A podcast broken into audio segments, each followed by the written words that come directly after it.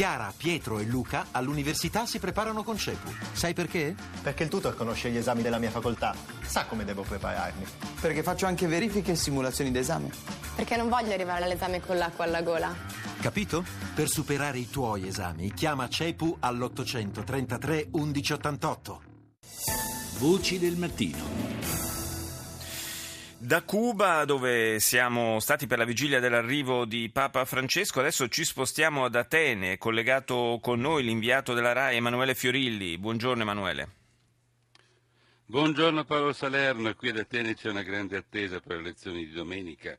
Il titolo più interessante lo fa stamattina Ethnos, dice battaglia di 48 ore per conquistare 650.000 indecisi, saranno 9-10 milioni di greci che andranno alle urne e 650.000 voti saranno eh, fondamentali per dare la vittoria o al centro-sinistra, anzi alla sinistra radicale di Sirisa o al centro-destra di Nea Democrazia. Sirisa è stata al governo fino a, pochi, fino a, un mese fa con S. Tsipras, il grande vincitore delle elezioni del 25 gennaio, aveva preso più del 36% dei voti, mentre adesso si è molto ridimensionato perché avrebbe perso quasi 8 punti. Sirisa sarebbe secondo alcuni sondaggi al 28%, mentre Nea Democrazia anche, anche verso il 28 e qualcosa.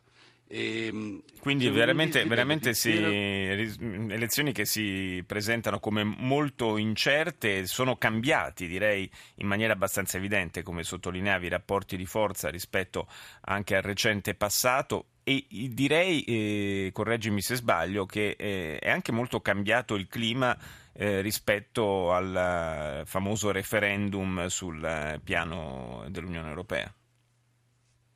Ma diciamo che secondo me i greci non, ha, non, ci hanno ripensato sopra il referendum, però hanno capito una cosa molto importante, che devono fare un governo di unità nazionale se mm. non vogliono andare in bancarotta. Ieri quando tu mi hai chiamato per la trasmissione abbiamo parlato del colloquio che ho avuto con Vassilis Vassilikos e quello scrittore di Z l'orge del potere, film poi che ha fatto Costa Gravas, eh, ha detto che l'unica via per uscire da questo tunnel, come ti ricordi avevamo detto ieri, è quella di un governo di unità nazionale nazionale. Quindi Sirisa e Neodemocrazia, secondo gran parte dei greci, dovrebbero fare un governo unico, un governo di salvezza più che di unità sì. nazionale. Questo Neodemocrazia lo accetterebbe anche, mentre Sirisa al momento dice non su tutte le linee, l'ha detto anche Tsipras durante il dibattito televisivo, però anche se dovesse vincere per uno 0,1%, quindi conquistare 50 deputati in più, non saprebbe con chi farlo sto governo perché gli scissionisti di Sirisa, quelli della Fasanis che è uscito dopo che Sirisa si era dimesso dal governo, avrebbero un 3,4%, eh, il, il PASOK anche sarebbe sul 5,2%, ma non riuscirebbe, come ha fatto fino adesso, a governare. Quindi perché la Grecia possa vincere queste elezioni, perché le vincano il Paese e non i partiti, i partiti si devono mettere in testa, abbiamo sentito molta gente, che eh, devono governare insieme. L'altro giorno siamo stati a Siros, su un'isola delle Cicladi, un'isola molto interessante dove molti ateniesi sono spostati perché non essendoci più lavoro ad Atene sono andati nei luoghi turistici e sia un ragazzo di 41 anni che prima aveva una piccola impresa ad Atene ha detto dobbiamo ridimensionarci, dobbiamo dimenticare gli smartphone, dobbiamo dimenticare tutte quelle che erano determinate comodità e cercare di risollevare insieme il paese. Secondo una, un'altra donna ateniese che era sempre a Siros, aveva un ristorante ad Atene e adesso si è spostata su quest'isola, la Grecia ce la può fare perché molti greci hanno la voglia di uscire da questa crisi.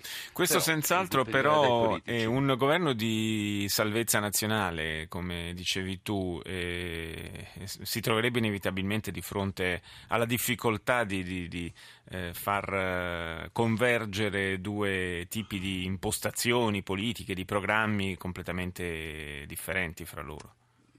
Ma eh, se tu pensi che Tsipras eh, nel famoso discorso di fronte all'università il 25 gennaio, quando ha preso il 36%, ha detto basta le umiliazioni, mm. no alle richieste della Troica, no a questo, no a quello, poi ha firmato il memorandum più duro che la Grecia abbia certo. firmato e dal 2012 ad oggi, e gli è stato rinfacciato. Che, insomma, ha, ha, ha, fatto quello che voleva fare un governo di centrodestra, eh, tra virgolette, perdendo un po' di tempo. Ecco. Certo.